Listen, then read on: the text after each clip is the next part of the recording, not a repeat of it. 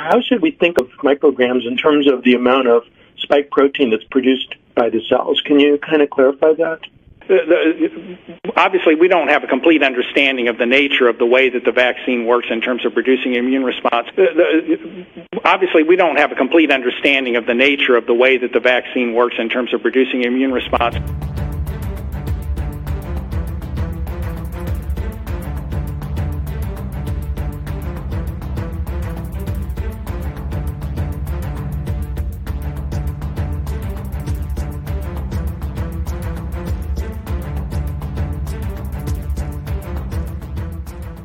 To the Daily Wrap Up, a concise show dedicated to bringing you the most relevant independent news as we see it from the last 24 hours.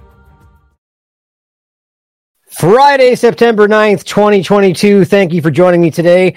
Right out of the gate, I want to go ahead and shout out that I think it's very, very telling. We're going to get into how I was censored again on, on Twitter today that our pirate channel seemingly isn't connecting for some interesting reason. I've been seeing little insights into how I do believe that they are learning how to stop this. Well, I don't I can't be sure about that ultimately. Friday, oh, September oh, 9th, 20. I take it back. that starts up in the background. I was gonna say I have it streaming because of that on three other pirate channels, just to poke them in the eye when that happens. And they're all streaming now, so why not? We're on four different channels. But joining me today to co-host the daily wrap up to go over a lot of different things, including what she is working on herself is Whitney Webb. How are you today? Hey, I'm doing great. Great to be here. Great to have you on the show. It's been a while. I think it's important to go over some of this really kind of rapid fire discussion, talking points of what's going on in the world, especially with someone as you know with a keen mind like yourself to see your your take on it because I'm uh. sure you've got different input and, and, and outlook than I do. Uh, thanks. Yeah. Uh, I, I'm always happy to, well, uh, shoot the shit I was going to say, but maybe that's not appropriate. yeah, um, cares? you know, but it's always, it's always nice to connect with you, Ryan, and, and talk about, uh, our crazy, uh, clown world. yeah. So. Yeah. Yeah. It, it's definitely, very i mean that that analogy in and of itself has become so very obvious and transparent throughout all this. Even even i used to kind of like laugh at that term and and now it's become like a common thing i put on effort tweets it's it is it's clown oh you mean clown world? Yeah yeah I mean, like the very concept. Yeah yeah. Very funny. No, I, I see what you mean. Yeah. It used to be a thing like, you know, making fun of the state of things, occasional things. And now it's like all the time. There's something where it's yeah. like, is the world just become a parody of itself all the time now? yeah. I just so... had an interview with, uh, with Matt, uh, Erkart, I believe is how you pronounce the last name. I'm blanking all of a sudden. He very intelligent guy. He was talking about a lot of different kind of technocratic overlaps and had some really interesting Canadian connections to like the history of. Oh, you mean Matt Ehret, yeah, Ehret. Did I say it wrong? I'm, I'm embarrassed by that now because I, I really enjoyed our conversation. but but it was it was such a great discussion about the overlap of the history of the multiple times this kind of agenda, globalization kind of thing has been tried. The Canadian overlap with the British Empire and like, which is very interesting. And I think we're watching this, you know, clumsy effort, one last try, I guess, if you want to try to look at that way, being hopeful, because I do believe that we're standing up and pushing back quite a bit. And I think that that was what we were kind of seeing is that this may be one of the first times in history where we can truly maybe stop it. I don't know. Maybe I'm being too hopeful. What do you think? Uh, well, I think it, I think it's going to get to that point because I, I think, and I think I've said this uh, before on on your program. I think they overplayed their hand with COVID and really everything else that's come since. And mm-hmm. a lot of people that you know would have been really dismissive of a lot of stuff you and I have been talking about for the past several years. Um, are very um you know interested now or much more willing much more receptive um you know than in previous years and i think you know especially the the stuff with like europe right now i, I mean it's just obvious that the sanction stuff is just insane and that mm. they're deindustrializing uh, their own countries on purpose Right, um, and right. it doesn't even really benefit Ukraine, which has been the claim because the sanctions don't even haven't had any impact on Russia really and a bunch of the money is being sent overseas to Ukraine and the sanctions are hurting the people themselves and there's been plenty of time for this to play out and be really obvious and they're doubling down. They're not doubling down to help Ukraine and hurt Russia. So I think a lot of people even that don't consume news even and are just getting high energy bills are starting to be like okay now my my way of life is being seriously impacted. What's going on? Because what the government's saying is making no sense. And i think you know they're going to lose control of the situation pretty quickly once it gets really insane because you're not just having, you know, people being cold and hungry potentially in a big way um, in the next coming months. You have the economy essentially shutting down. Uh, in Britain, they're saying six out of ten factories are going to shut down. Mm. Uh, the the metal industries in Europe, like aluminum uh, manufacturers and stuff, are talking about shutting down. Several German businesses, major corporations, um, are are uh, have announced they're shutting down. This is deindustrialization, you know, decarbonization. Right. And isn't it interesting that those same policies are being advanced, but under the guise of the war in Ukraine and all of this stuff? It's obviously like there's a particular goal and, and solution and system they want to implement, and they'll say whatever they have to say to like get there and to sell it to you. Um, but what concerns me is that they're expecting a lot of unrest once this hits the fan. And what are those plans? Yeah right? to, to, deal with that right yeah that's yeah definitely concerning. so i think that's a, a thing to watch in an area of concern because they know that, that, that they're pushing people like never mm-hmm. before so you made, what are they anticipating you made mm-hmm. an interesting point there about the average person too like you're right the people that are just you know laughing at everything and going you guys are all crazy i just want to live my life over here suddenly going i can't do that anymore like now i have to be yeah. engaged because they're taking that away from me yeah, and the, there was always a point where there was this was going to happen, where mm-hmm. you know a lot of well, I experienced this a lot when I lived in the U.S. still, and I was like, you know, this was way before COVID and all this other stuff, and I was like, don't you see what's happening? Criminals are in power. We have to do right. something, and people are like, I don't really care about that politics stuff as long as uh, you know, I have Netflix and beer. It's like whatever. That was pretty much the answer I got. Right right. uh, all the time. And so, you know, now a lot of people are being forced out of that comfort zone.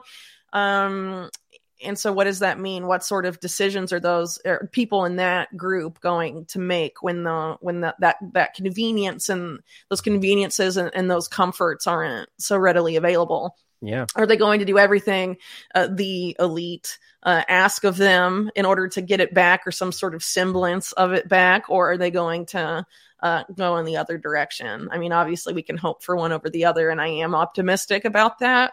Uh, mm-hmm. But I, I just hope that people aren't, you know, I think the powers that be are really banking on people being uh, complete slaves to convenience and and uh, quote unquote first world comforts, whatever that means. Um, and, and, you see the easy scapegoats they're trying to give them. I mean, it's it's if they just want to buy something, yeah. Take, oh, it's Putin's fault. Okay, uh, bad guy Russia doing it. I don't know how many people know? are really buying that. I don't anymore, either, though. But they're trying. It's you know, it's another yeah, yeah. It's this clumsy effort I mean, I think COVID really did kind of open that, expose it to everybody. It's like, why is this so very forced? And and you know, and and now we're questioning everything else too. You know, it's it's interesting. Yeah, it, it pushed you hard. Well, that, that that invariably invariably happens. But I think part of the thing here is too that the planners, the people you know at the top, and the people, the class below them that sort of orchestrate all this stuff and mm-hmm. design mm-hmm. the propaganda, they see the masses as subhuman, essentially, like as just completely retarded. This is the and, eugenics uh, overlap, right? The same people. There is an overlap. I mean, we've talked mm about it many times. Yeah. So I think, you know, they don't feel the need to design sophisticated propaganda. They see us all as having like the mentality of kindergartners, mm-hmm. essentially. And that, you know, I think that to hurt us and mm-hmm. their detriment right there. Big time. I think they've underestimated. Well, yeah. Totally. I've said this before that they've overplayed their hand in in several ways and that's that's one of them. Mm-hmm. You know, mm-hmm. they have this uh, a couple different flawed outlooks I think that are ultimately going to lead to their downfall. The question is, you know, how much pain can they cause before uh, they they fall, you know. Right. Right. Well, mm-hmm. I think that's the, the there. Ha, there has to be a positive note we can take from that, and I think we, you know, because it's it's in our hands. That's the positive right. note. Yeah, totally. Yeah. And you know, whether or not I mean, your your work shown clearly that they'll they you know whatever entity we're talking about, those in power, people in control, will always try to circle back and drive the agenda in from a different angle, and that's just the nature of what we if as long as they're in power. So we just have to keep standing up to this and pushing back. And I think one of the ways we do that is by the work we're doing and the shows we put out and the and everything we discuss, which I think is a good place to start with here in regard to how I was just censored again on on uh, Twitter. I think yeah. that's not a big story. I mean, at this point, it's like, oh, it's a Thursday, you know. It's like, but but it's, it's still important to point out how crazy it is that it just keeps happening. And one point that I made clear for people that are, are, you know engaged enough to know how the, every account that I've been using. As I pointed this out on my new account, After Hours Live, which is thank you, Be Rich, for allowing me to use that one. is that I just said TLAV was just censored again. This was today, this morning. Below is the most recent TLAV pirate account that was being used, and this is the Enigma's Tell Kit, whatever that was from. There was no documentable way that Twitter could know if that was actually me. Either way, this what was the reason? What rule did the, the account break? I argue probably nothing, but my point in, is that and somebody responded by going, "Oh, they know your IP address and everything else." I'm like, that was my point. I, I handling those things. I don't VPN and so on. Like my, as far as I understand it, I'm doing everything that I have in place so they don't know that's me. I'm assuming they're just assuming that it's me and censoring it. In any case, I think it's pretty crazy. This keeps happening. And wh- why? I mean, what do you think? Why? Why is it? Why is TLAV so incredibly targeted? I mean, I'm I'm not the only one that notices this is happening to me more than most. I don't want to go ahead and say more than anybody, but why do what do you think? I mean, it seems crazy. Uh, well, it's really hard to know because um, it's been going on for a long time, really since COVID started, and in that era of censorship really got off the, um, you know, got out the gates. I guess you know, like, like, when Trump was elected, the censorship on Facebook got really bad, but it didn't really spread to Twitter mm-hmm. as much until COVID. At least that's my feeling about it. So I think um, when it comes to TLAV, you were just you and and me and some other people were really early about a mm-hmm. lot of mm-hmm. the stuff and you know very well sourced objective and and hitting hitting the marks you know yeah. um and i think you know that's part of why not only have you been censored off of social media but it's also like the financial censorship right um because i didn't get hit so much with a twitter ban but i also don't tweet that often yeah. So that may be why uh what saved yeah. me. I'm pretty uh, relentless uh, these days. Yeah, yeah, but I did get financially censored and I know uh, right. James Corbett did too and some some other people because that's ultimately like what hurts more in, in a sense than Oh yeah. We're, than the other stuff. Yeah. They're seeing that today with what we're doing, you know, in general. I mean, we've got PayPal, Patreon, Venmo. I mean, I just there's I know there's a couple others in there. They all just all, you know, pulled the rug out. Which I even laughed about the Venmo one was funny because that's I literally only paid my my per, term uh, pest guide on that. That was it. I barely even used it. like, sucks. okay, she yanked that rug out too. Why not? You know. But go, going to the next one in general, I thought it was interesting to point out that again, it's not just TLAV. I just think it's weird how constant that seems to be on accounts that I know that they can't prove or me. Because my point in that is that I've already shown that there's been at least two other accounts that I know were censored under the guise that it was me, like you cannot, you know, the, uh, violating the rule of permanent suspension that I never even touched. They were just setting them up for me and they censored them anyway. So I know they're guessing and trying to knock down what they think is me, which is pretty crazy when you think about it. And we also know that the CDC and different groups have been caught via that lawsuit hand point, you know, pointing directly at TLAV's account on Twitter saying this yeah. this one has to go. That was in a lawsuit that came out. But we see Jay Bhattacharya, a very highly credentialed, educated, you know, scientist. This guy this guy knows what he's talking about, and he was just locked out of Twitter because he's knocking this stuff down. Are you familiar with his work? Uh, no, but I I do know who the Bragman guy is. Uh, who's like, um, oh, oh, oh Bragman says yeah. writing a, a hit yeah. piece on him. Yeah. So well, Dr. Jay Bhattacharya, if you haven't seen his work, he, he's definitely. Let's see. I think he's back on now. I think they, they locked him out. Yeah, it looks like he's back, or possibly. I had to follow him again. But yeah, but well, you know, you, you're going to get a hit piece written about you no matter what your credentials are. It's about whether you toe the line or not. It doesn't really matter how well credentialed you are. If you commit thought crimes, uh, you will be punished by by uh I think uh, is it Walker Bragman? I thought it was Walter Bragman. I, that's just her tweet. She could have mis- mistyped it. Yeah, but... yeah. I can, well, I can't remember. He's not memorable enough. yeah, right. Sorry, but uh, you know, what, that guy. That's sort of one of the many that falls into the NPC yeah. background of the media. Yeah. But um, what I do want to say about Twitter censorship is that now it's come out in the open, right? That there the censorship is in collusion with with the federal government. Right. So this whole argument that's existed for years of Twitter's a private company. You, they can censor whoever they want because they're a private company. Well, no, now you're having the private company collude with the state. So it's mm-hmm. fascist censorship, which is what we were saying the whole time. And, you know, a big theme in my work over the past several years has been about how most of these big tech companies uh, have intimately close ties to the national security state, uh, and it, either at their inception or very early on. And so y- you can't really say where one ends and the other begins when it comes to big tech companies. Period. Yeah, absolutely. Uh, and now it's out in the open, so. I don't really know if that's going to change how Twitter censors uh, or how people use the platform. But really, you know, if people are only using conventional social media uh, to get their news and to access information. You know, they have you over a barrel, whether they, you know, uh, try and get more in line and, and not censor as much. I mean, it doesn't really matter. I mean, if they have a monopoly over your consumption of information, you're giving them the advantage. So, absolutely. You know, Absolutely. uh, I mean, do something else. If you're going to use social media, I mean, conventional social media, at least diversify. Yes. Um, and have a backup plan.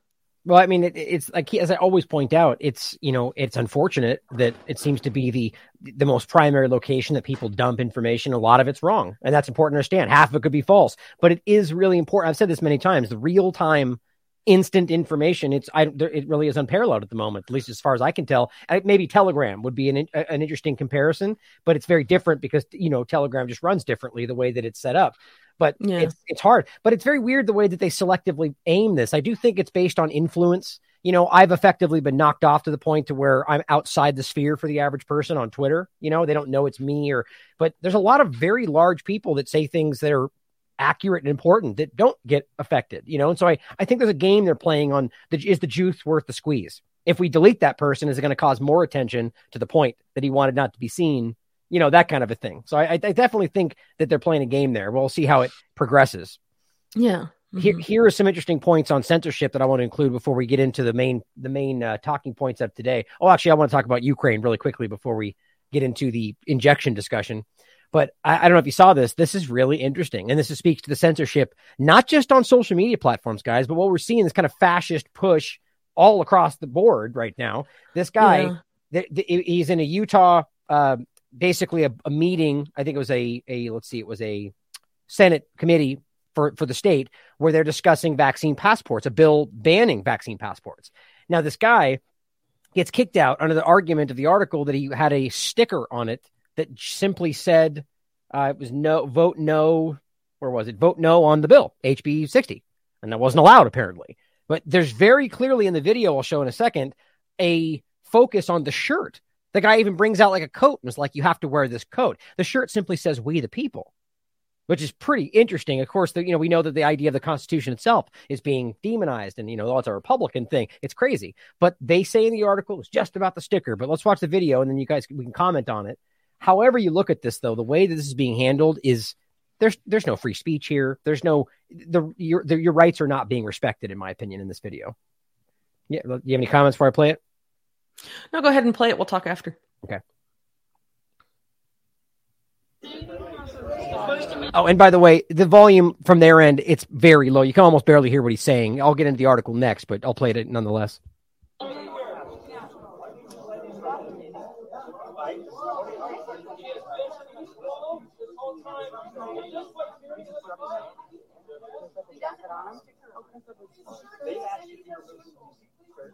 You don't want to.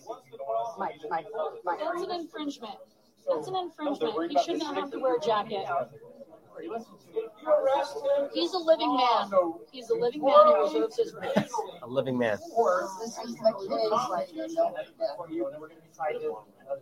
We're in a recess. That's right. The five minutes is over. Okay, you're just recess right now. It's recess. You want to be arrested? Recess or not? I complied. I took the sticker away. That's your choice. No, okay, really quickly, I'll, I'll pause right there and we'll, before we finish it. So the important thing he said right there, one is that he that he took the sticker away. Okay, so if the article we'll read next, which is arguing it's just because of the sticker, is the point, then what are they still worried about? You know, and they bring up the shirt about his thing saying, "We, you know, we are we the people." Like it's just it seems ridiculous. And they're also actually in a recess, so it's a public hearing where everything yeah. is on recess, and they're forcing him to leave based on the idea that what the shirt, the sticker. I mean, eh, do you have any thoughts before I keep playing? Um. Well, like I said, if you if you want to show the rest of it, let's mm-hmm. just talk at the end. Okay. Mm-hmm. Are we not in recess? you want to recess, sir? Are we in recess or not? You want to leave? Okay. You already removed the stickers. I thought we were in recess. It's not against the law for women to show their breasts in Are we not in Why? recess? Why are we doing that? We show them not for sure. Charity.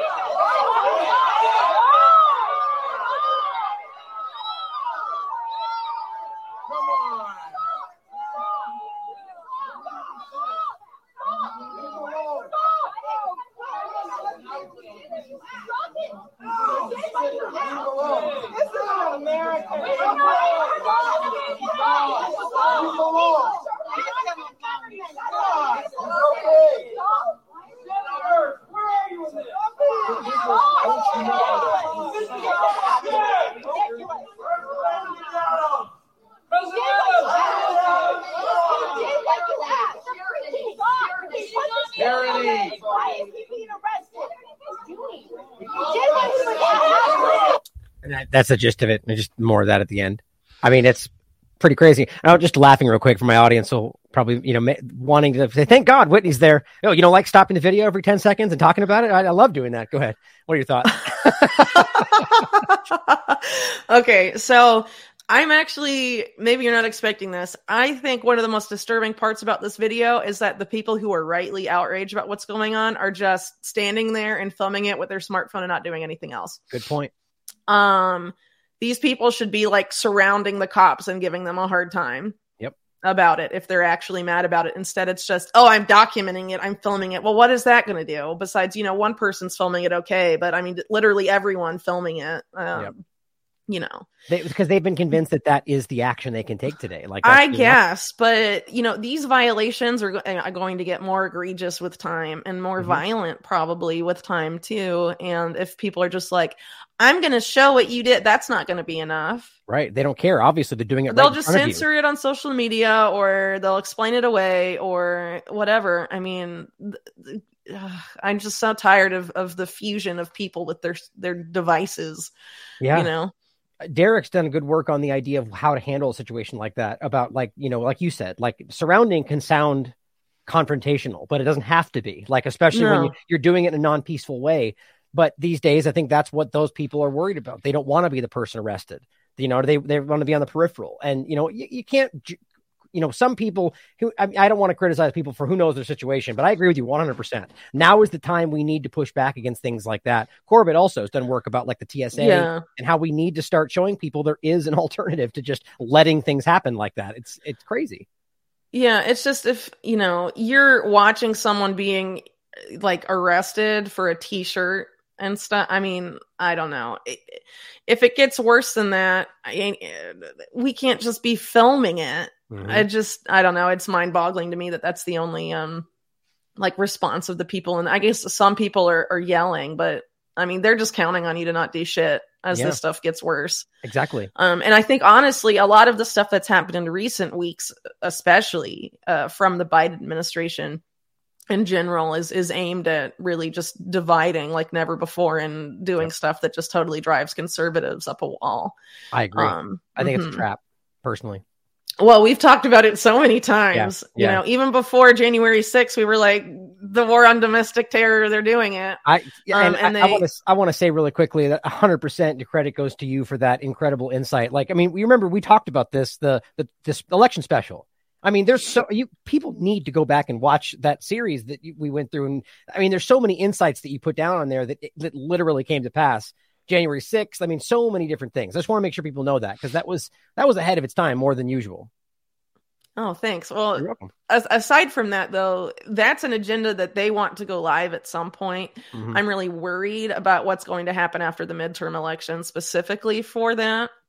But you know, I'm not gonna. If anyone's wants to ask a time frame, I'm not gonna put a time frame on it. Yeah, but um, I will say that it seems dicey uh, in that period, especially with this economic crunch coming in Europe. That's obviously going to impact the U.S. to a degree as well Mhm. um you know i think they're they're definitely looking to push people's buttons and and you know you have people like uh i don't know what's her name kathy griffin um saying stuff on twitter like if you don't vote democrat get ready for a civil war that person still in exist? Like, is she real? Like, Uh, yeah, it, it's unfortunate, isn't it? Um, well, you know, I just find- Kissinger's still alive too, and here, you know, caricature, I though, mean, you know, like some people like- that are unfortunate seem to never go away when Yeah. they really should. So, you know, Yeah, there's far worse people people than Kathy, Kathy Griffin. I just think that she's such a Yeah. character, such a clown, a, ca- a cartoon of what somebody could be in the political sphere,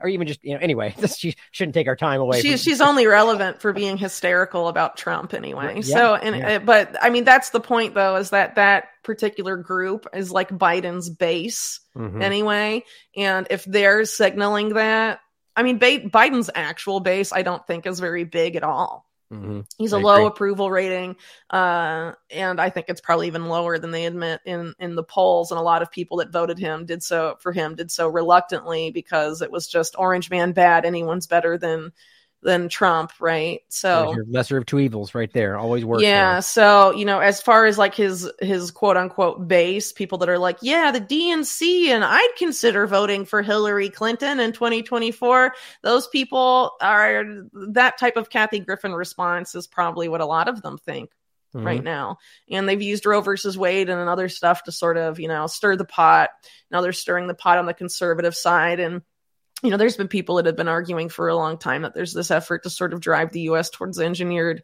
uh, civil war, but the people that the state won't be backing are going to be these, you know, these types, like the guy arrested in this video.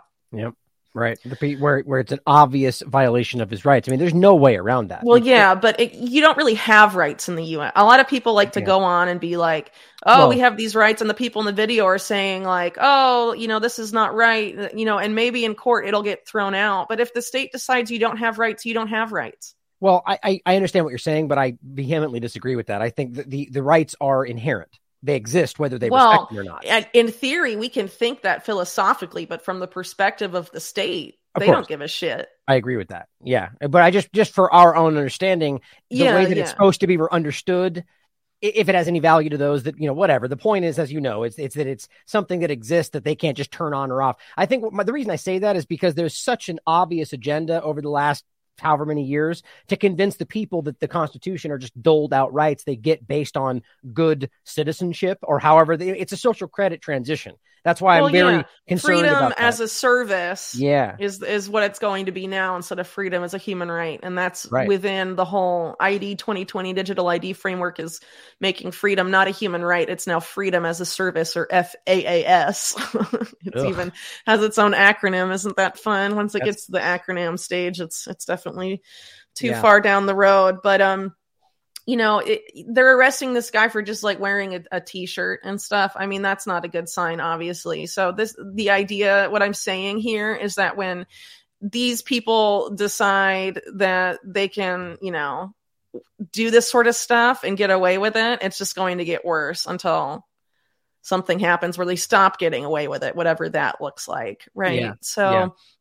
This is, this is some complicated, uh, stuff for sure. Um, yeah, I agree. but I don't really see it um, getting better. And I say that because, you know, this whole eh, war and domestic terror infrastructure, it's already there. And so, you know, people are already being arrested for pre crime and crap Right. like that based on social media posts for more than a year now.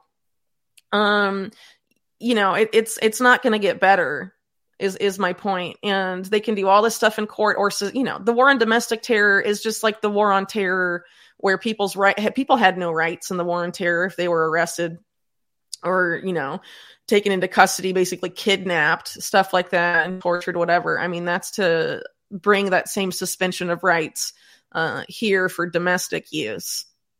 Yeah. So Yeah. like they're not they they have fully intend to trample all of your rights um as you put and if you're going to wear a t-shirt and be like i don't agree you know i mean if that's a bad enough offense to get arrested you know people should be on on notice and as you put it, uh, the, the you know the, the your body is the new battlefield, right? I mean, that's the transition. It went from you know foreign to domestic to internal. I mean, that's really the direction. well that's the biosecurity thing i, Yeah, I exactly. here they're not justifying it under covid it's justified based on his you know i guess traditional american value t-shirt I don't know what else to call it. Mind blowing. Well, let's go through this really quickly so we don't get too far from it. This is Yeah. it's not brand new, but it's still from 2022, and I just think the point of it's very important. And first of all, it's a bill banning vaccine passports, which is the interesting overlap that you were just talking about the digital ID, the kind of infrastructure direction. That's what that, in my opinion, is clearly tied to.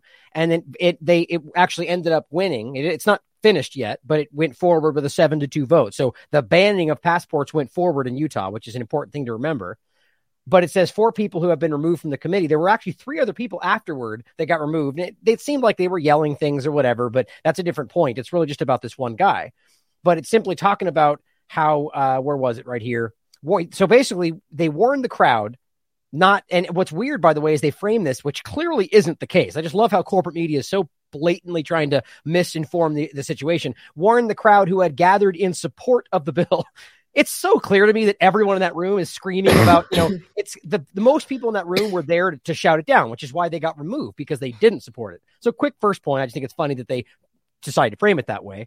But it says they asked the trooper to remove a man who had a sticker that violated the rules. Now, I, he says he took care of the sticker. I don't know if what he did was walk out and stick it on his phone because that seems to be the focus is the phone he's holding up. But either way, it's a sticker that says vote no on something. That's what they're discussing. But then what do you think about the weird shirts? Clearly, the shirt was playing a factor. Well, it. okay, so if the guy was saying against displays, I guess his shirt was interpreted as that as being like you I know guess. a partisan thing, but it's pretty silly. Yeah, what if it just said, you know, I don't even know. Like that's we the people is you can't even argue that's a partisan concept. You know? It's- yeah, it's- but this whole thing, I mean, I'm I'm telling you, they are just trying to rile people up that are like in Yeah. into traditional American values or whatever that means, or traditional America Americana in general.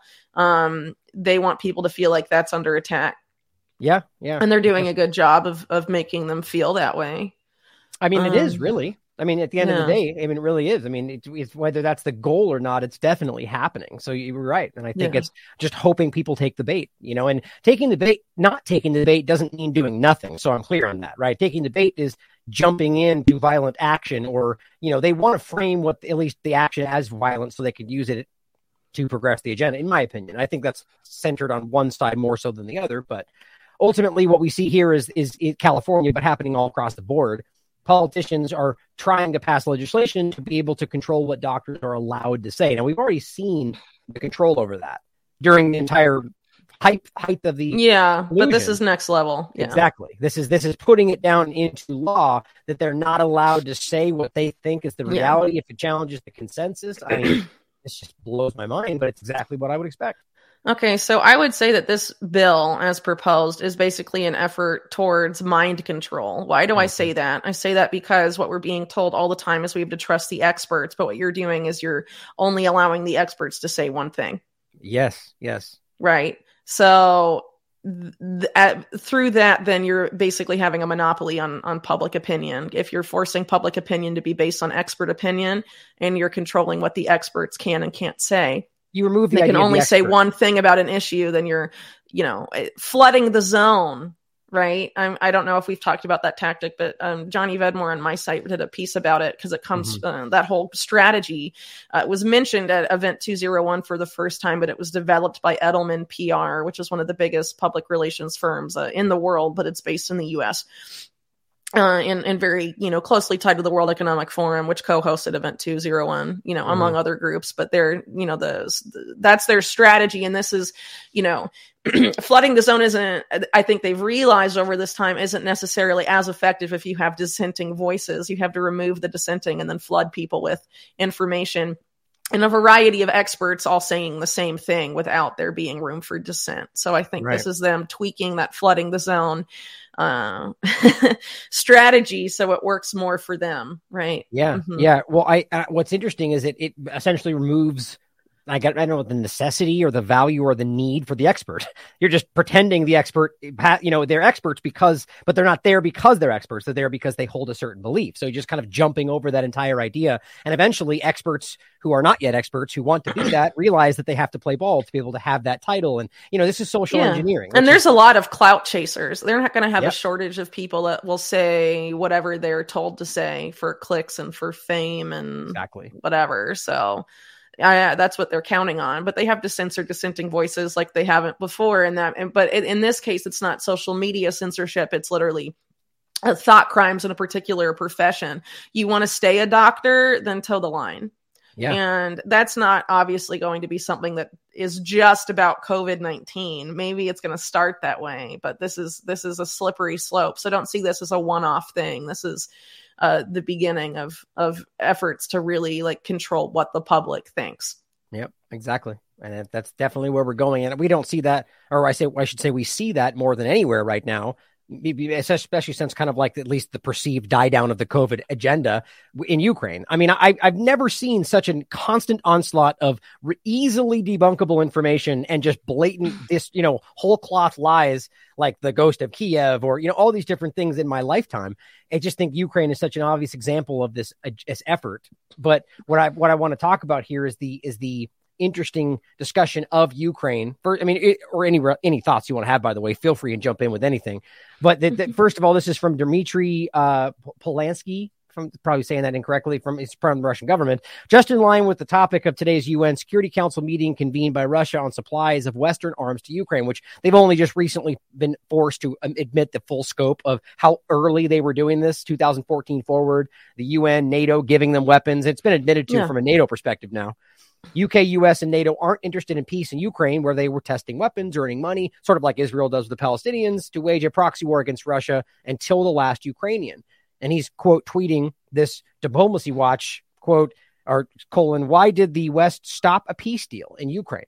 A recent piece in Foreign Affairs revealed that Kiev and Moscow had a tentative deal to end the war all the way back in April. So I want your thoughts on that. Okay, you know, the more this this wages on, and the more the whole sanctions thing and the proxy war um, plays out, it looks increasingly to me just like a, a planned, uh, uh, pre-planned, among other things, obviously going on, um, a pre-planned wealth transfer and yeah. a, a part of an, a, a major effort to deindustrialize the West um, in in a very short period of time. A plan because including you, Russia. no, I think Russia is is obviously the sanctions haven't impacted Russia the way they were advertised. They're basically own goals. Mm-hmm. you know, it, obviously making a soccer football reference there, right? So, um, basically the sanctions were justified as oh they're going to do all this damage to Russia, which they didn't really do, right? And now mm-hmm. they're who are they actually damaging, and why are they continuing that policy when it's obvious what the what the consequences are at this stage, and why are all the all why is all of this money being sent to Ukraine mm-hmm. over and over again uh, to keep a proxy war going that could have stopped months ago or didn't even need to happen in the first place.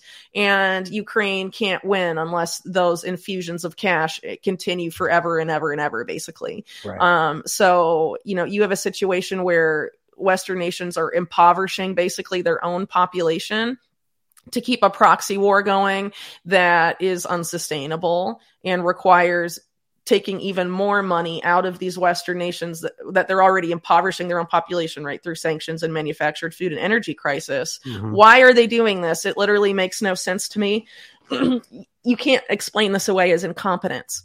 Right. That's how I feel. The Western leaders are either are in on it.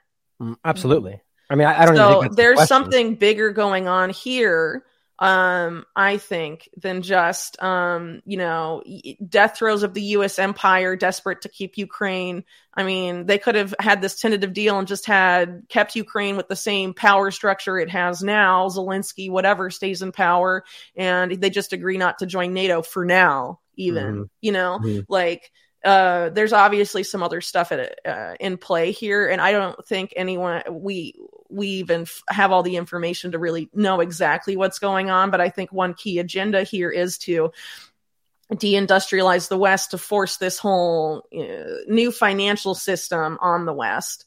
Right. Because they're reaching the end of the road. So there's other stuff going on here in terms of the timing of all of this stuff and they need a justification. They need a scapegoat. And i think that's what the ukraine war ultimately is. It's a scapegoat for all this other stuff that's that's going on right now because it's not hurting russia right. you know? It is i was just talking about this with matt as well. I mean it's really it's it's clownish that we're talking about this where they're over here going we need to reduce nitrogen carbon your 2030 agenda and it's going to be painful to get there. And well, then on, population Right, right. Well, so you have Yeah. that happening, and then on the other side of it, you have oh, you know, Putin's causing all this chaos over here, and it's causing all these shortages and problems and reductions in these things, and he's bad guy for doing that. And it's like, but wait, didn't you just say that we need those things to happen because it's a the West is do- yeah, the West is doing it to itself on purpose, and they were going to do it anyway, even before the Right. Ukraine war. But I don't think they they thought they could get away with selling it as easily right? if it was just the decarbonization quote unquote agenda. yeah, it's a pretty clumsy and, and half-hearted scapegoat. I mean, that's my point. Is that it of contradicts course, but itself. they need more than one scapegoat to to try and manage um the public when the Mhm. squeeze really starts to hit.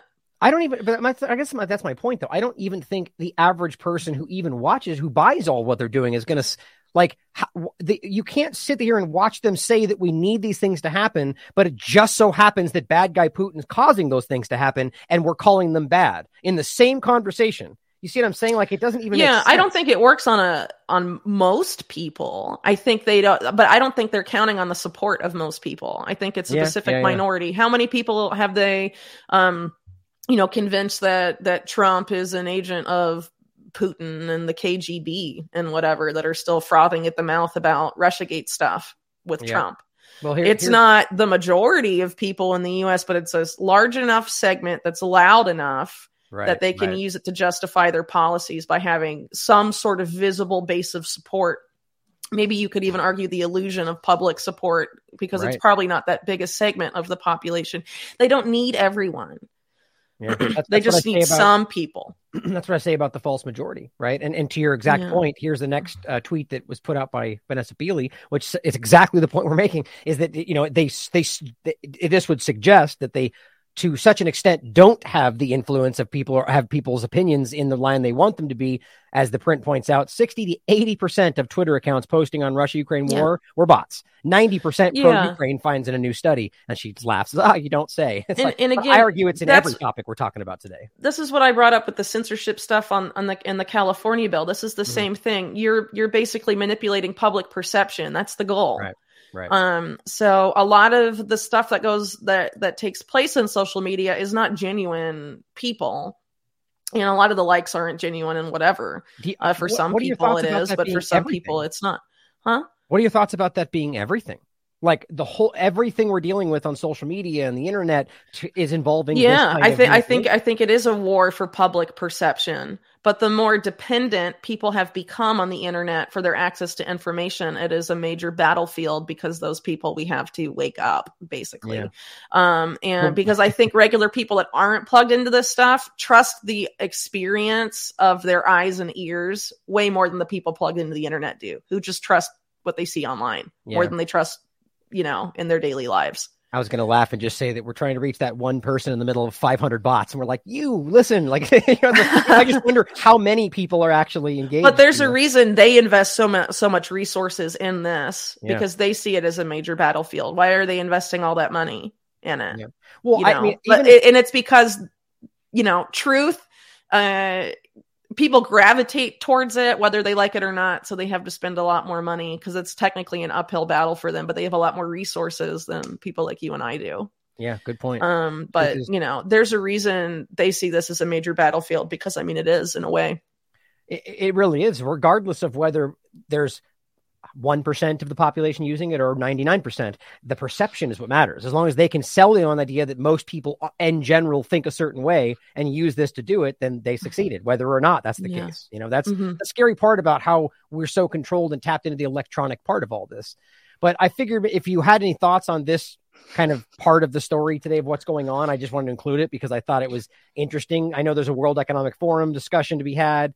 You had any thoughts on this, I figured we could get into it. I haven't really even dove into a lot about this other than the history of what I already know. But do you have any thoughts on the passing of uh, the Queen? Well, there's been some speculation that she might have actually been dead for a while because, Yeah, like, you know, they were using holograms of her for stuff and, like, she wasn't seen in public, you know, all this weird stuff. And so maybe they only, the, the speculation was that maybe she died sooner and they only decided to announce it more recently to take atten- public attention away from other stuff going on.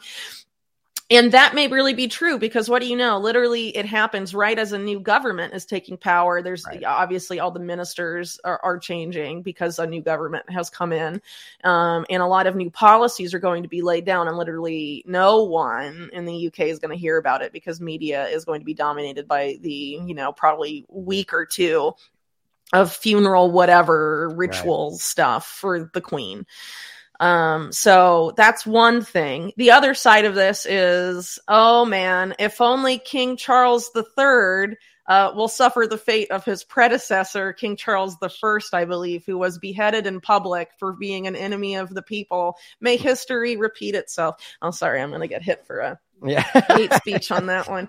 Uh, but why do I say this? A lot of people don't pay attention. I haven't paid attention to King Charles over the last King Charles now, Prince Charles previously Mhm. um, over the past couple of uh, years specifically, uh, but they really should have because if you look back, the Great Reset, when that was formally launched, that was launched by uh, Prince Charles, now King Charles III, um, under the uh, you know, auspices of the of, of of you know his office of Prince whatever um, Mhm. with the World Economic Forum. So he's intimately involved in all of this stuff and has been for a very long time. Um, and with a lot of these other elite groups in which, you know, are sort of on the same tier as the World Economic Forum.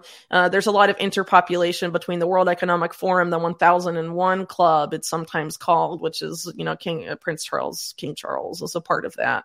Um, and, you know, the Bilderberg Club ties in with those groups too, and all, or Bilderberg group ties in with all that stuff. Um, Rome, you know, yeah, there's there's a lot of. I was just talking about this with Richard Grove as well. There's a lot of very obvious, ti you know, the the, the line. They're a specific tier. I wouldn't say they're necessarily at the top, though. I like to defer sort of to the the structure laid out of the global public private partnership, as Iain Davis calls it. It's helpful Right. graphic, but they're near the top.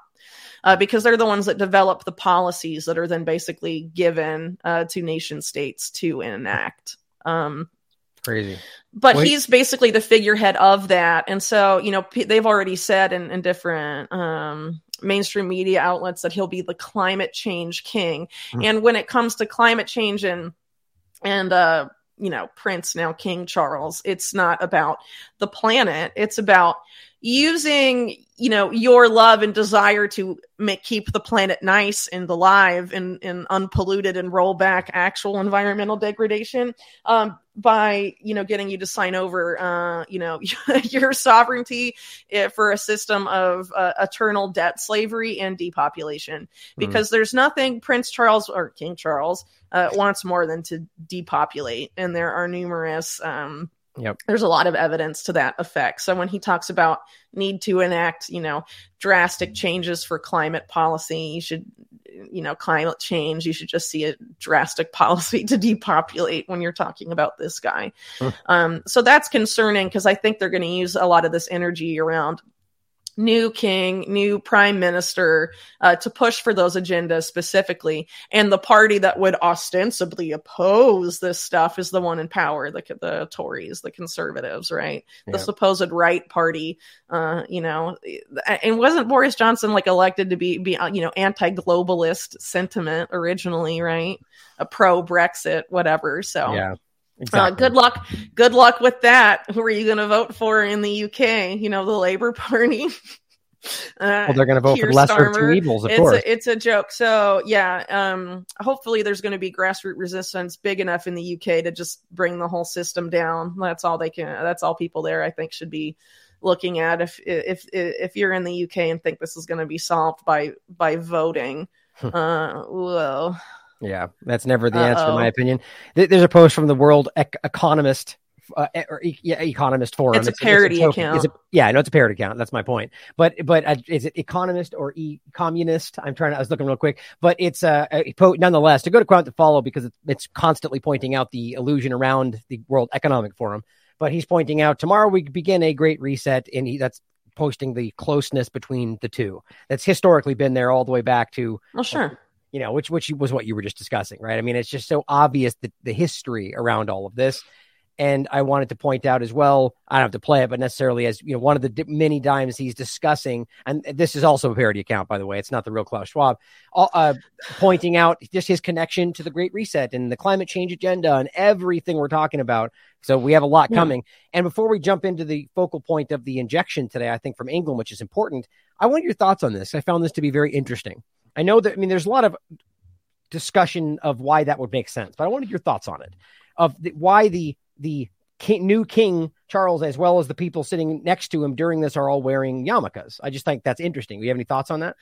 Um, uh, I not really. I don't really know what to make. Uh, that that's bizarre. I hadn't seen that uh video. I mean, there's there's plenty of I mean, there's plenty of people out there that are going to give you a thousand different reasons why that. Well, yeah, I know. I'd have true. to I'd have to consider them before I well, I, I know what I obviously yeah what I, I what I think really about it. But there's a lot of weird stuff going on in the world right now. Yeah, and there's a lot of weird stuff going on in the UK specifically. Well, so just, you know, we'll see. This would like my point is that there there's a lot of things out there that people will say that they can't prove that I that are some of the which might not be true, but there's there's something in there that that connect. There's there's this doesn't make sense on it from what you would just generally talk about, Ex- unless there's some kind of influence from the Zionist regime or some kind of well, I mean, I mean, you know, every U.S. president goes to the what the Western Wall in in Jerusalem and wears a yarmulke, even if they're not Jewish. Trump did it. Usually uh, Zionists uh, do that. I mean, yeah, y- yeah. So I mean, if it, it could be something just as simple as like, I love Zionism, and I mean, remember the British state had a major role in in the creation of the state of Israel. Well, exactly. That's that's kind of my point. Is there's more going on there than we than we're supposed to talk about. Yeah, but, but I, th- I, think it doesn't. Mm-hmm. What was confusing is what the setting is. If this was at the wall, I would understand that. But you know, we don't know. We don't know. But my, I think it's interesting that it would even happen in a setting that isn't isn't necessarily an, an Israel focused setting. It's interesting. So anyway, I just thought that was an odd thing to point out. I'm going to look more into that and, and find out the history of why that's happened and what it means. I just think it's very telling. I thought you might have insight in regard to that topic in general, but if not, we can just jump to the next one. Yeah, I, I don't, I don't really, uh, I'd have to think about it, I guess, a little more. I'd, I'd, like to go to the next one if that's okay. okay. Yeah, no, it's very strange to me though. I just think the obviously, yeah, it's design, odd. Design I, I agree that it's um unusual and they, yeah. Mm-hmm.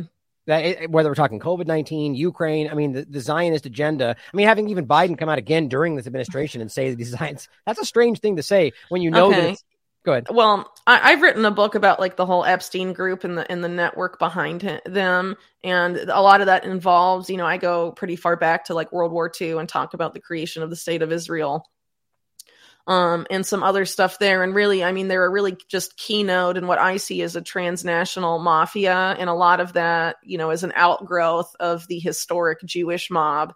Uh, in the US, but they had a lot of, you know, they were basically in business with the Italian mafia, and it's mm-hmm. not you know, so clear cut as some people like to imagine it is. Mm-hmm. You know, about one group controlling everything. It's it's you know a bit more complicated than that, but there is a lot of influence of a particular uh, group uh, who like to say that only their brand of nationalism, i.e., Zionism, is okay, and all other forms of nationalism are not, which is a double standard. But there's right. a lot of other stuff. Um, going on in that mix, obviously. Uh, so you end up, you know, because they're a key part of this transnational power structure, you see them pop up in a lot of things that happen on the world stage in a big way, yeah. uh, like you just mentioned. Uh, but again, I think it's a lot more um, complicated uh, than some people would have you uh, believe necessarily. Um, trying to. No, I, uh, I completely, I completely think, agree with you. Mm-hmm.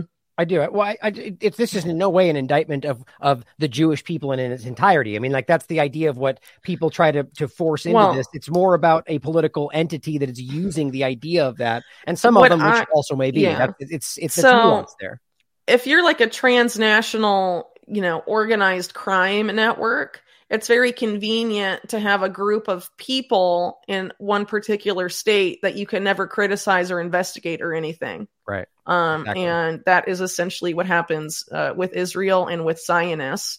Um, so that makes them a really um, play key roles because they're never you know never held accountable but the cia is never held accountable either and there's a lot of other um you know Right. Right. groups that that are able to you know evade accountability uh for for certain things but you know if you want to talk about state sanctioned you know fuckery you know uh, that never gets investigated or even talked about you know israel's a good you know indicator Yeah. uh, Absolutely. I that, think that does happen. So I think that makes them end up having, you know, a key, uh, play a key role in, in some of the stuff. And also the fact that from the very inception of that state, organized crime has been very much embedded in the national security state of Israel. And you can see that with uh, who armed the Haganah, the precursor to the IDF. You have groups like, you know, Bugsy Siegel and, and Meyer Lansky and, and people like that. But again, it's um, complicated. But I, you know, and, and knowing that history and having literally written a book about it, you know, I don't really know what necessarily to make out of this picture, except that it's going to make a bunch of uh, bunch of people go go wild. Yeah. I mean, and rightly, but at the very least, it should make you go, that's interesting. I would want to understand that and question what you're looking at because it is interesting. There's a reason I think they would aggressively over the years try to conflate the idea of Zionism with Judaism to make it one and the same Well, when they're very absolutely. clearly not. You know, but that's- that that that that uh, folds into what I just mentioned earlier. That if you conflate it, then you can't criticize it, right? And so you know that's part of the part of the deal there. Um, but it's it's worth pointing out that a lot of these people, including the ones I write about in my um, upcoming book, uh, regularly screw over regular Jewish people all the time, and you know it, use them as you know shields for actual criminal activity by conflating their criminal activity with Judaism or with Zionism. Right. Um, and usually the ones calling out that exact thing, right? There's a lot of Orthodox Yeah. Jewish communities that will be like they're using Jewish, you know, Jewish uh, Judaism to push an agenda, and they're the ones that get raided by the IDF. I mean, there's videos of it. You know, it's it's pretty interesting. It's But- it, it's a it's a complicated, thorny issue, but you know, Prince Charles wearing a yarmulke, I don't know what that means. I also think Prince Charles probably does a lot of stuff that people don't understand, like have Jimmy Savile as a best friend. So Yeah. you know, or maybe do understand, but we're not supposed to talk about. it. yeah, my so personal opinion. Let's, yeah, I'd be happy to move on then because I don't I don't know what else to say about it. Hey, Um, no worries. Well, let's let's talk about the injection here that I think ties in with everything else we're getting into. That I think is really telling this like this deconstruction, or I guess not deconstruction, like demolition of like it, it's so obvious how this is tapered back the other way. When we were earlier in the beginning of all this, I mean, right now, what this is essentially saying for the podcast is England is now essentially banning shots for under twelve like not allowing them. Like you can't do it after a certain period if you're under 12. And what does that say about the US and their stance or Canada or Israel or anybody else that is making them in many cases do that? And so it just shows you that it's slowly going the other direction. I argue it's probably hopefully one step away from oh well maybe on, maybe only over 65s or you know I think this is unsafe for literally anybody taking it. That's my personal opinion based on the science. But what is your first take on this that England is now saying you won't even be allowed to do this anymore while other places are at the very least coercing and, and mandating that they need you to go to school and so on for people under 12 Yeah. Well, that that's happened in Chile where I live. It's a you know unofficial mandate, but it's like um 80% or something of kids have to be vaccinated for the schools to stay open and not be online schools. wow Um yeah, very very criminal. Anyway, um talking about the UK, well they also rolled back the stuff with pregnant women. Yeah. Um, and there's going to be no accountability for the people that pushed this on either kids or pregnant women. I was in the UK while I was pregnant. I went to the NHS and I was aggressively pressured to get the vaccine while pregnant. I said I didn't want it, and I tried to be nice and non confrontational, uh, saying that I was not uh, interested because of the lack of study. Uh, I was repeatedly told that there were studies that did not exist. Um, and I think I actually sent to you some of the stuff they have that they had at the time in the NHS offices, um, urging pregnant women to get it, saying in the U.S. this uh, 2,000 pregnant women have gotten gotten it and nothing bad's happened to them, uh, and a bunch of like goobly guck that's not actually data or science. that argument kills me yeah, well, just, just you know, can't you tell? But the evidence actually does show a lot of harm. But the, Yeah. just the idea that No, even if it wasn't that the they, they took it. I mean, go ahead. Sorry, I here's just, here's the thing. I was me. just trying to say it's experimental. I want to wait for the data. I don't want the I don't want the I wasn't going to get the shot anyway, obviously, Mhm. but I didn't want to be confrontational with the doctor. And the guy was so aggressive. I mean, I I, I it was like like it was it was intimidating and um you know, and it, he wasn't a small guy either. And I don't feel like the doctor's going to punch a pregnant woman, you know, but it like felt really uncomfortable. And I can only imagine how many women he did that to. I wonder how many of them got it and what happened to their babies.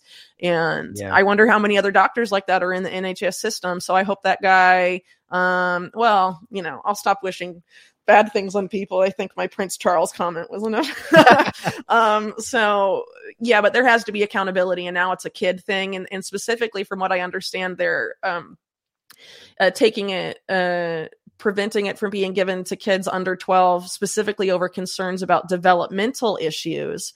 So, what have they done to a generation of kids? What have they done to a generation of kids in various countries all over the world, including uh, Israel, including Chile, uh, which have high vaccination rates for young kids because of the pressure from the government? Uh, specifically uh, in the UK, it happened. In the US, it happened. Um, you know, this is just insane. It- it's ex- insane. We're seeing spikes in ex- excess mortality, specifically in like 11 to 24, pretty much everywhere. I mean, Yeah. a lot of people are trying to hide that, but I mean, you could talk. Uh, Ed Dowd's been doing a great job pointing this out. There's a lot of people out there that are constantly pushing this out, and they just act like, "Whoa, we're baffled," you know. Or SIDS is the leading, or rather, specifically in Alberta, it's the unexplained death, but which is literally what SIDS and SADS are. It's a catch-all for unexplained death. Yeah. Most people don't know that. They're skyrocketing. You know, I mean, it's Yeah. unreal what we're seeing. Just to quickly point this out for those that have seen, I've many times I've shared this, but to, to your point, is that this is whether the UK has pulled this back or not, it's been the same from the very beginning. This has never changed. This was last updated Yeah. February, as this is the Pfizer documentation. It says that the safety for pregnant women is unknown. I mean, it's it's unreal that this is something that has always been there, and the UK doesn't even admit they did that. They just quietly change it. The same thing they did with the mRNA Absolutely, but it was it. I can tell you as a pregnant woman that was in the NHS system at the time, the the pressure was aggressive and everywhere. right. They were should in your face about it. For that. I would go and like sign in, and the secretary lady would be like, "You can get your COVID vaccine over there. Maybe you should think about doing it." Mm, and you know, I mean, and then the aggressive. I mean, it was all over the place. It was really excessive. So you know, they're planning for their biggest fall booster drive ever. I doubt even if they've changed this official guidance, it's really going to change their practices. I So they can go to hell. I mean, look at look at the article in itself. Here's why that's bad news. Like, here's what's funny to me is that so Oh, they, these are the same people that are the mantra they have tattooed on their forehead is trust the science, right? So the people who are supposed to be advising about the science come out and go, we're not going to do this anymore because the underlying point they were supposed to assume is the science suggests that. Then they come out as the news and go, here's why that's wrong because kids are in danger. It's like, so you're not even trusting the fake science that you're telling. It doesn't even, you know, it, these people are trusting a narrative that was set, and now they're not even listening to the people they're they're claiming we all should be listening to. They're just holding that the narrative is gospel. You know, it's it's in a very revealing series of events. I would argue. Any thoughts on that? Um, I mean, basically, what you're seeing here is that there's going to be a group of quote unquote experts that are going to be toeing the same line they've been toeing this whole time, acting like uh, what they've they've never been wrong about anything, no matter how much data or, or actual evidence comes out for anything. They're going to stick to the talking point they've always had and that's why you're seeing major efforts to censor like doctors in California and elsewhere, um, including online, um, because you know there's a lot of pushback coming. Doctors can't really ignore this for that much longer. Um, you know, a lot of them without even saying something, uh, you know, that maybe Yeah. something is a little off here. So, you know, th- this whole mentality and you see it perpetrated by people on mainstream media too who just refuse to reassess evidence or you know Right. objectively look at anything it's going to be like vaccine works vaccine is great vaccine saved us all this stuff and you know everything we said over the past couple years we've never been wrong about any of it and oh you show evidence that we were wrong well you know we weren't actually wrong conspiracy theorist back in your cave and you know i mean that's Right. pretty much the mentality we're dealing with here uh, and this shows you they never cared about facts in the first place. Uh, okay, so all their models were wrong, but everything they did was right. You know, I mean, it's just they're never going to back down and be like, "Oh, you caught us." Uh, we aren't really experts, and we just you know regurgitate shit to sell you an agenda that's aimed at a bunch of uh, bad stuff. Yeah. Um, and maybe conspiracy theorists are actually right about some things you know? I mean that's they're never going to say that. So sad, don't the wait for part that. is they'll never they no matter how bad it gets they'll never do that right? Which we've seen over the over time is they will continue you know this is the cornered animal analogy right? I mean we're at a point now where you you know we have to keep going even if it feels like we have a, a moderate level of success like with covid slowly went away for a minute right so everyone's like yay we well won. these like, no, these we didn't. people in their heads they're like well uh the vaccine isn't going to work until literally 100% of the planet is completely vaccinated It's you know i mean i'm sure uh, people remember people saying that right Yeah, it was right. like oh well the vaccine won't work unless we we vaccinate literally the whole planet immediately and i mean that's a bunch of crap obviously and they're like oh well the anti-vaxxers are to blame for the new variants i mean uh, that Not- that's yeah. the mentality here it's not based on science and these people aren't interested in science because they want to censor doctors and scientists right exactly Well, um, and not not have a debate about the facts. Um, and now they're complaining that uh, you know the the the groups that have rubber stamped all of this experimental shit are being like, okay, we can't ignore the data coming out anymore. We need to reassess and change the policy. Oh, it's bad news. That's yeah that's i just that's i can't i ha- you Bad news for big pharma, maybe, but you know, these people then- are fucking shills. I'm so Yeah. tired of these people and Well, their it's- shit. it's the media's role in this that like we've said if there wasn't even a corporate media to begin with th- this never would have even been able to happen and this is the role that they're carrying even past the engineers it seems it says Yeah. basically parents missed their chance just so it's clear by the way it is very clearly what they're saying that they they are can no longer receive it if they are 12 or older but it simply says this move makes little sense you know so this is being handed down from the government that's guided by the science so we're told and they just go vaccinating COVID children with COVID is important, despite some arguments you may hear the contrary. So it's like, so you don't trust the science anymore? It just seems ridiculous. And here's the the equivalent of yeah. trusting the science, as Dr. Jha in the U.S. says. I really believe this is why God gave us two arms, one for flu shots and one for the COVID shot, because that's science, right? Which takes us to the next point. No, again, it's this idea that they see you as like kindergartners. You have a mentality of a kindergartner, and it's like dirt ditter, 2 Mm-hmm. arms, one for each shot. Um, God gave it to us, and everyone's like, oh, you know, that's the react. I mean, look at the people's faces on the screen when he says it. I mean, it's just like silly. infantile Yeah. Garbage. Um, they haven't you know. tested these alongside other vaccines. And this is this is the same point of the pregnant woman discussion. And that was suddenly so, somebody finally at a higher level points at it. So now it's kind of ubiquitous in the conversation. But these things have been here since day one. So right now we sh- we also know and maybe one day somebody bigger will point this out and it will get ubiquitous. Interaction with other vaccines. They've been pushing flu. They've been pushing any other Mhm. series vaccines right alongside this. We don't know if that's deadly you know what I mean? Like this kind of stuff is mind-boggling to me. But then take that with the next point. Which Is it really the mind boggling? The fall boosters have mRNA that's produced by a CIA front company if it's Moderna, and it has studies not on humans, but on eight mice. And they're like, rubber stamp approval, emergency Right. use, blah, blah, blah. If you don't get it, you're going to die and you're going to kill your granny. Uh, how many talking points can we recycle? You're still going to believe it. I mean, it's just so nuts. Um, It's not yeah. mind boggling that it's I- happening. It's mind boggling that people at any level are, uh, you know, like it's not that that stuff's not there. That is the primary community breakdown of that information. The people screaming trust the science aren't even looking at this or they know it, they don't care. My point is, at some level, it's a dogma. It's not actual science. Exactly. like No, religion. Yeah. Exactly. But there are people Mhm. that have been confronted with that document that just walk away from it, you know, and it's like, it just the point is, That's is what people baffling. do when they can't debate and don't want to be wrong. Exactly. Which they brings us say to bye this- bye, or they call Twitter and they say TLAV, take them off of Twitter again. I'm sure they'll happily do. But here's an, here's Yeah. something that you and I have been. I mean, really, anybody who had the, the the ability to look past the narrative in the beginning was saying something just like this. And this wasn't because Delta or whatever Omicron did. It was always like this from day one. And I think the data backs that up. But here's what they just admitted.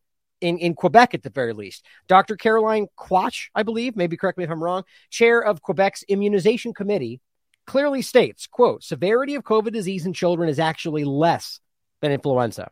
And this is why we just talked about them still allowing children to get it in places where even you in England will say, no, you're not allowed. So let's listen to this and you can comment if you'd like. sure, I, I have to go soon. Okay. Thank you. And my second question is for Dr. Quach. I believe you mentioned in French uh, that when it comes to COVID in schools and with children, it might be time to treat it more like other respiratory viruses. Uh, could you explain what you mean by that? Well, what I meant is we see complications arising from other respiratory viruses, be it influenza, RSV. Um, what we've seen in terms of severity of COVID disease in children is that it is actually less than influenza for most age groups in terms of rates of hospitalization. And Just since you, since you kind of have to rush off, I mean that's the gist of it. I mean that's it's just incredible, and this is not shocking. That's always been the case. Then Yeah. data's always been there. You know, I mean, it, it, it's just stupid that they're saying like too that oh well, this is proof that they need COVID and the flu vaccine together. The flu vaccine, you can even look it up on Google. Um, you know, great purveyor of state approved information, and it will tell you that year on year, the flu shot is lucky to be thirty percent effective. Oh yeah, well, don't, that's because they, at least if we under, trust what they're telling us, guess every year what the strain will be, and that's what they want for the COVID to be. That's what they're arguing they want it to be. Hey, It's- but it's just like a software update, Ryan. Jeez. I mean, it's just so you know, for people You're like us, it's updating annoying. your code, your Yeah. immune system. God, I mean, again, it's like infantile talking points. Well, that's not even um, that's considered a conspiracy theory, despite it being blatantly written exactly. But like that's how Moderna says website. it, and that's how they sell it. And even. Scott. Gottlieb, the the Pfizer board member, resilience board member, and former FDA guy, called it that. It's just a software upgrade. That's what the new fall booster Right. is. Dur, dur, dur. Um, so I mean, that's their talking point, not my talking point. Right, right. But that's so the, as as I've said and shown many times, is Moderna's website and talks about plug and play, the update, the inject, like all, every terminology that we point out that people like act like is some conspiracy terminology came directly from Moderna's website and their talking points. You know, that's and- what they hacking the software of life. That's Tal Zaks, their chief scientific officer. Well, I don't know if he still is that, but yeah, for a long He's time. he also the one that let the cat out of the bag early on in an interview that they could have found out whether it stopped transmission and they just chose not they they could have paid them more is simply what he said they didn't so i always point out that's a conscious choice by the government to be like no no no don't look into that because we know what we're going to find right there that second part's my opinion but they chose not to do it for money i mean that's so you, can't act like you know it stops these things when you you know made an effort to make sure it didn't even get looked at i mean it's just it's baffling to me let me know if you have to jump off anytime there's not that yeah, pretty soon I'm gonna have to go. So Okay. Well, let me just rattle these through. You could jump in where you'd like. Uh, Otherwise, you can just hop off. But my point in all of this is that kind of a couple of small points that tie into larger things we've discussed on the show. The excess mortality, the rise in the baffling problems, the neurological baffling problems in Canada, and you know all these different things that are so obviously correlated that we can't say we know for sure, but in undeniable correlation like this. A cardiologist says she's seeing a rise in 20 somethings with heart arrhythmias caused by herbal supplements. Read the article The- for yourself. It's ridiculous. J- Jeremy Nell has like made a, a couple memes where he's compiled all the headlines of like what these like heart problems and young people are about and the excuses are pretty funny at this point. I mean, I hate to laugh at it because it's like egregious what they're Right. covering for. Um But but, you know, I mean, it's stuff like getting out of bed too fast, making your bed too fast, your shower's too hot, your shower's too cold, you took the wrong herbal supplement, you you drank the wrong soft drink, you drank the wrong alcoholic drink. Um, you you know, uh, I mean, the list goes on. I mean, it just pretty much everything you can think of. It to explain it away. Um, but it's there's nothing normal about it. I Yeah. mean, Right. Well, I mean, they're they're acting like I, I one of the next parts that might be coming up here in a second. I, well, actually, I'll just do this next. Is a woman. This this was from uh September. Well, this was oh, it was posted September sixth. I thought this was oh, yeah. it happened. I think it was a little bit older, but she had a stroke or the beginnings of a stroke live on the air. And and their argument, this guy hops on is like anybody at any age with any healthy level can, or at any health level can have a stroke at any time.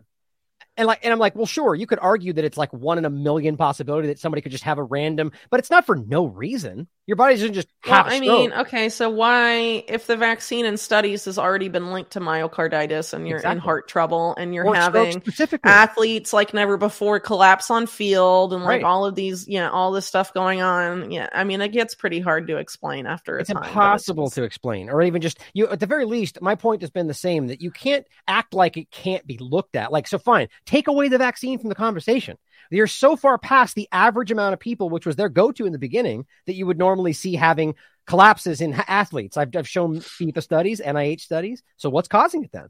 You can't just be like, we don't know. You know, it's like you like to your point. You no, but that's what they're going to do. They're never they're never going to say can cause heart attacks. Go ahead. Yeah, but they're never going to say you guys were right. The vaccine is doing bad stuff. I mean, they're never going to say that. So it, they're just going to be like making up whatever. I mean, mainstream media doesn't work for you works for the people that that did all this criminal stuff so they're just going to run for help cover things up which is what they've been doing for a long time so right. i mean i don't think we can really expect any different it's just the oh, question is how long is the public going to fall for it at this point? point and like we said earlier i think it's getting harder and harder for them uh, especially as this you know the comfort and conveniences of life are being pulled away it's it's going to get uh, you know, things are going to change. On that note, I definitely have to go, or I'm going to uh, be late to pick Go up my just hop off my kid. So I thank, uh, you, thank you for joining. I appreciate you jumping on. Um, I but I, I, definitely was more so referring to the government and and you know not the the media is going to do what the media is going to be told to do. I think at the end of the day, you know, I think what's yeah. amazing to me is that they can admit like this can cause myocarditis, and then when somebody over here goes, "I got myocarditis from the vaccine," they go, "You're a conspiracy theorist." It's like you know, it's one of those mm. baffling moments where you're just like, you know, that's a choice, not having to do with anything other than dogma. Yeah. You pointed out, you know, yeah, very crazy. But uh, go ahead. Uh, you gonna take off right now? Or are you gonna stick around? I should probably go. So right. I will. I will sign out and uh, just say really quickly that I'm gonna have a new uh, series launch next week with uh, Iain Davis. So uh, check it out at unlimitedhangout.com. It's going to be about uh, the UN Sustainable Development Goals. Nice. Um, uh, a whole new series, basically examining examining most of those and how it's all a banker scam. So mm. um, I'll I'll leave it at that. And uh, thanks, Ryan. Thanks everyone for watching, and uh, have a great rest of your show. Thank you. And send me that when you, if you have anything I can put in the show notes for people to check out for that, or, or just when it yeah, comes along. Absolutely. I'll put the, the other site. So thank you for being here. Okay. It's always pleasure. All right. Thank y'all. Bye. So the next point I want to jump into here is is this discussion of long COVID crossover, which I think is you know something you know we've been talking about endlessly. This person points out this should be a surprise to absolutely nobody, given the crossover between the nature of symptoms between long COVID and anxiety and the neurological response neurophysiological response to emotional stress this should be a should have been clear since almost the start.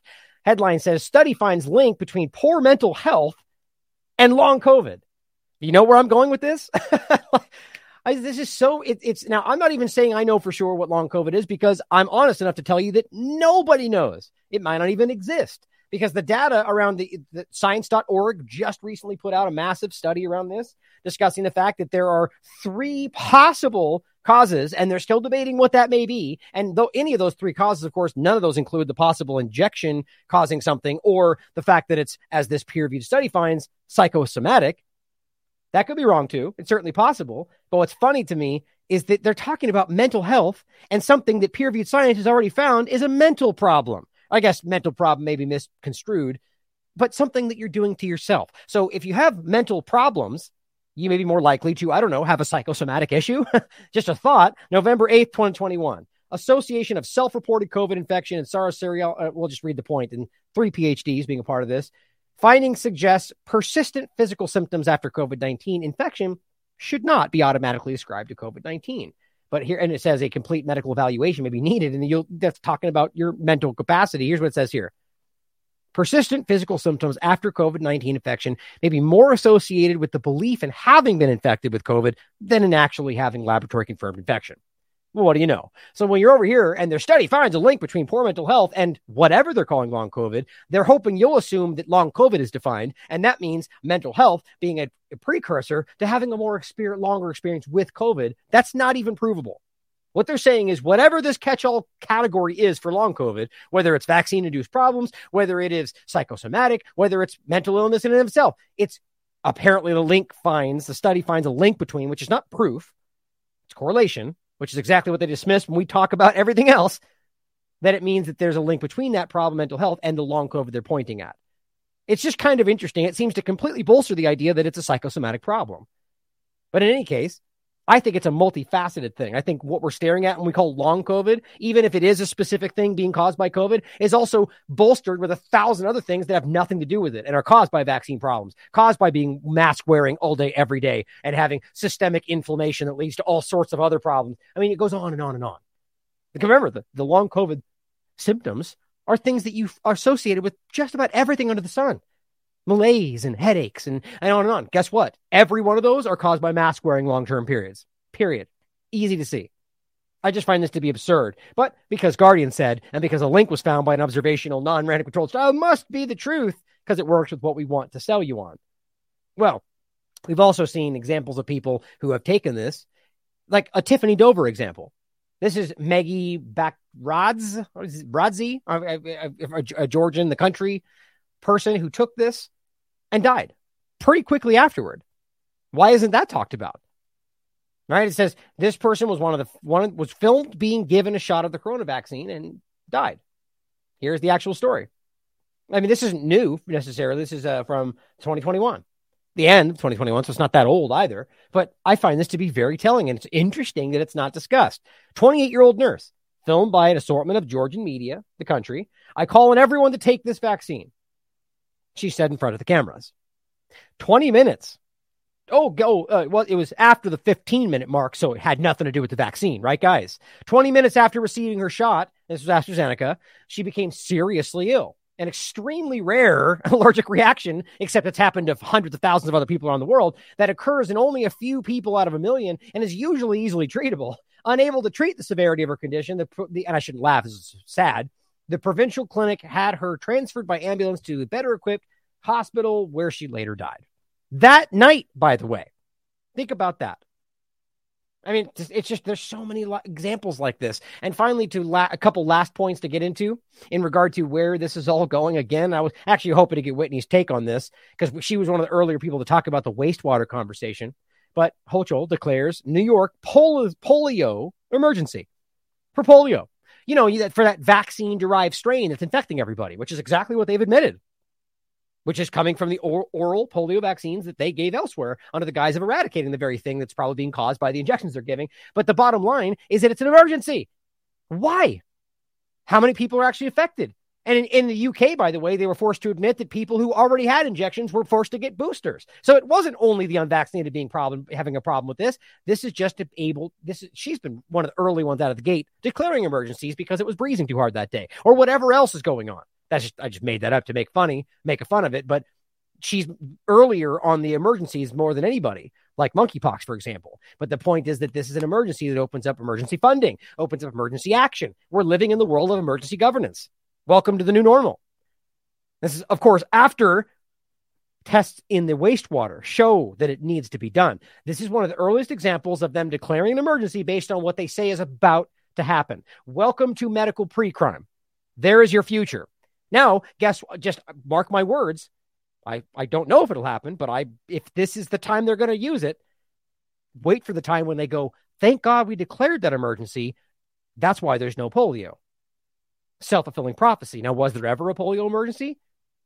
We see it coming. The wastewater told us lockdown today. And then thank God we locked down. Therefore, there's no polio. Well, we just have to take their word that was ever was there, like COVID or anything else. This is about creating a situation where they could just choose to lock down, shut down, declare an emergency based on the idea that something may happen, whether or not it was actually going to happen. Now, last two points. Disclosed TV just reported this is today U.S. household net worth after everything that's been happening. This is not just COVID 19, of course. A lot of this happened because of the dumping money in the hands of Nazis over in Ukraine at your expense and destroying things left and right. U.S. household net worth falls over $6 trillion just in quarter two. Now, you know where that's falling into? The laps of the technocrats and their lackeys. That's what's happening. They're not just, just not just disappearing. That money is being transferred, as Whitney discussed, a massive transfer of wealth into the hands of the very people we're trying to stop under the guise of stopping things, helping things. It's incredible. As Sweden, Peter Sweden points out, finally, last point, this is insane. In Switzerland, a new law would mean that people who heat their homes over 19 degrees Celsius with gas during a shortage could face up to three years in jail. With gas. Anybody confused about what this is actually about anymore? This is about controlling your life, guys. As he says, are you enjoying the great reset? In Norway, farmers are throwing away their harvest because of the energy prices. Many small businesses are struggling with the crazy electricity prices. The harvest, you know, the, the in a stone throw away where people are starving. and they're being forced to throw it away because of the other problem that's totally not connected to it. Are you realizing this is happening yet? Read about it and please make sure you follow him on Substack. He's doing good work. My God. Well, guys, I think it's very clear what's actually happening. And I think a lot of people are, are attuned to this. Probably most people. I think most everybody out there is seeing what's happening. I had a great interview today with Matt Ehret. It was Ehret. Shoot, I'm mad, I'm mad that I mispronounced his name. He's a, he's a, very intelligent person. Had a really great conversation today with him. That's going to be coming out next week. I had a great interview with Jason Bermas that I for off-site reasons, I was forced to wait until today, but I'm going to post that tomorrow. Of course, both those are Rokfin exclusive, so make sure you subscribe on Rokfin if you'd like to check them out. And again, I apologize that anything has to be behind paywalls these days, but I will release the podcast a couple days afterwards so you guys can listen to it. So it's not technically completely off limits to everybody, but it is where we've been driven into right? The need to have some kind of, you know, where Patreon and PayPal and Venmo and everything else that was taken away from us over the years has slowly trickled down to a point to where we need to find more funding. So anybody out there that wants to support this platform, not because you're going to get anything back, because trust me, you're not. I'm going to do what I'm going to do. And if you want to support it, reach out and let me know because we're going to fight no matter what. But what's not going to stop is this work even if it comes down to just me doing this by myself yet again, which is not going to happen. We've got a lot of great people behind us, and we're going to keep this going no matter what. I was just talking with Derek about this and the fact that we're our goal is to drive this to the to, you know grow to a point to where we can they can't stop us no matter what. Even though that's what's happening now, to a point to where this becomes part of the mainstream conversation, whether they like it or not. Shove this in their faces, and that's exactly what they're most afraid of: the truth being spotlight right next to their their lies. And you know, sadly, I don't see a lot of big people doing that in the way that I would like to see it done. That's why we're doing this. So thank you for the support and continue to support this platform. If anybody would like to continue to support this platform, there's one main area you can do so, which is the donation point on the website. Now, there's a lot of other things that you could do, including our Cash App, which I'm surprised is still there, or donations via cryptocurrency, or plenty of other ways. We also have uh, what was Subscribestar, and so on, or the apparel you can buy. But as I've shown before, here's the donation spot on the website. And as you know in the past, that I, I I don't even like having to get into this. To be quite honest, I hate having to point this stuff out. But I want to see this platform grow. I want to see this continue to increase and get the truth out there. So I'll include the donation link at the end here. Multiple forms to donate for and support this platform. I love you guys. Thank you for being here. As always, question everything. Come to your own conclusions. Stay vigilant.